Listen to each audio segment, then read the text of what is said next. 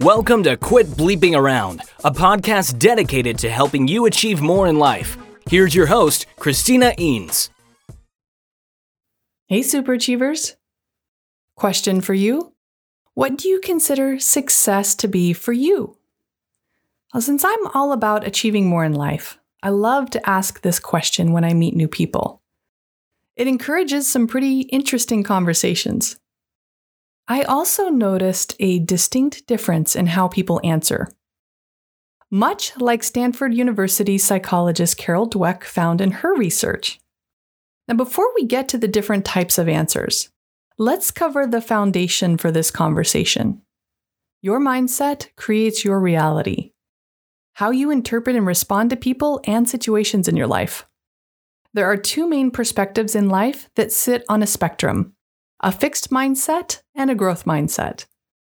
If you have more of a fixed mindset, you believe that you're either talented or you're not, and you come from a place of judging both yourself and others. You see failure as the limit of your abilities, which leads to an unwillingness to try things that you have a probability of failing in. Now, if on the other hand, if you have more of a growth mindset, you believe that you can learn how to master various abilities with enough effort.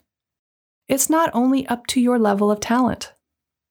Now, Carol Dweck, a psychologist at Stanford University, discovered these two mindsets in her research. She also found that those that leaned more towards a growth mindset were more successful in life. You can read more about them in her book, Mindset Changing the Way You Think to Fulfill Your Potential. Okay, back to our topic. Individuals with an inclination towards one mindset or the other had quite differences of opinion on what is success. So, from Dr. Dweck's research, we know that those with a growth mindset are more successful in life in all areas. Their relationships, level of achievement in sports, organizations, and so on, and their overall satisfaction in life. So, let's look at how those with a growth mindset view success. First, they focus on doing their best, learning and continually improving. Next, they find setbacks motivating. A setback is a learning point, a challenge for one to learn from and overcome. Finally, successful people, those with a growth mindset, took charge of the process of achieving success. There were no excuses, no blaming others, no avoiding the pain of failure. They took complete personal accountability for their own achievement and went after it. So, is this in alignment with what you consider success? If it is, great.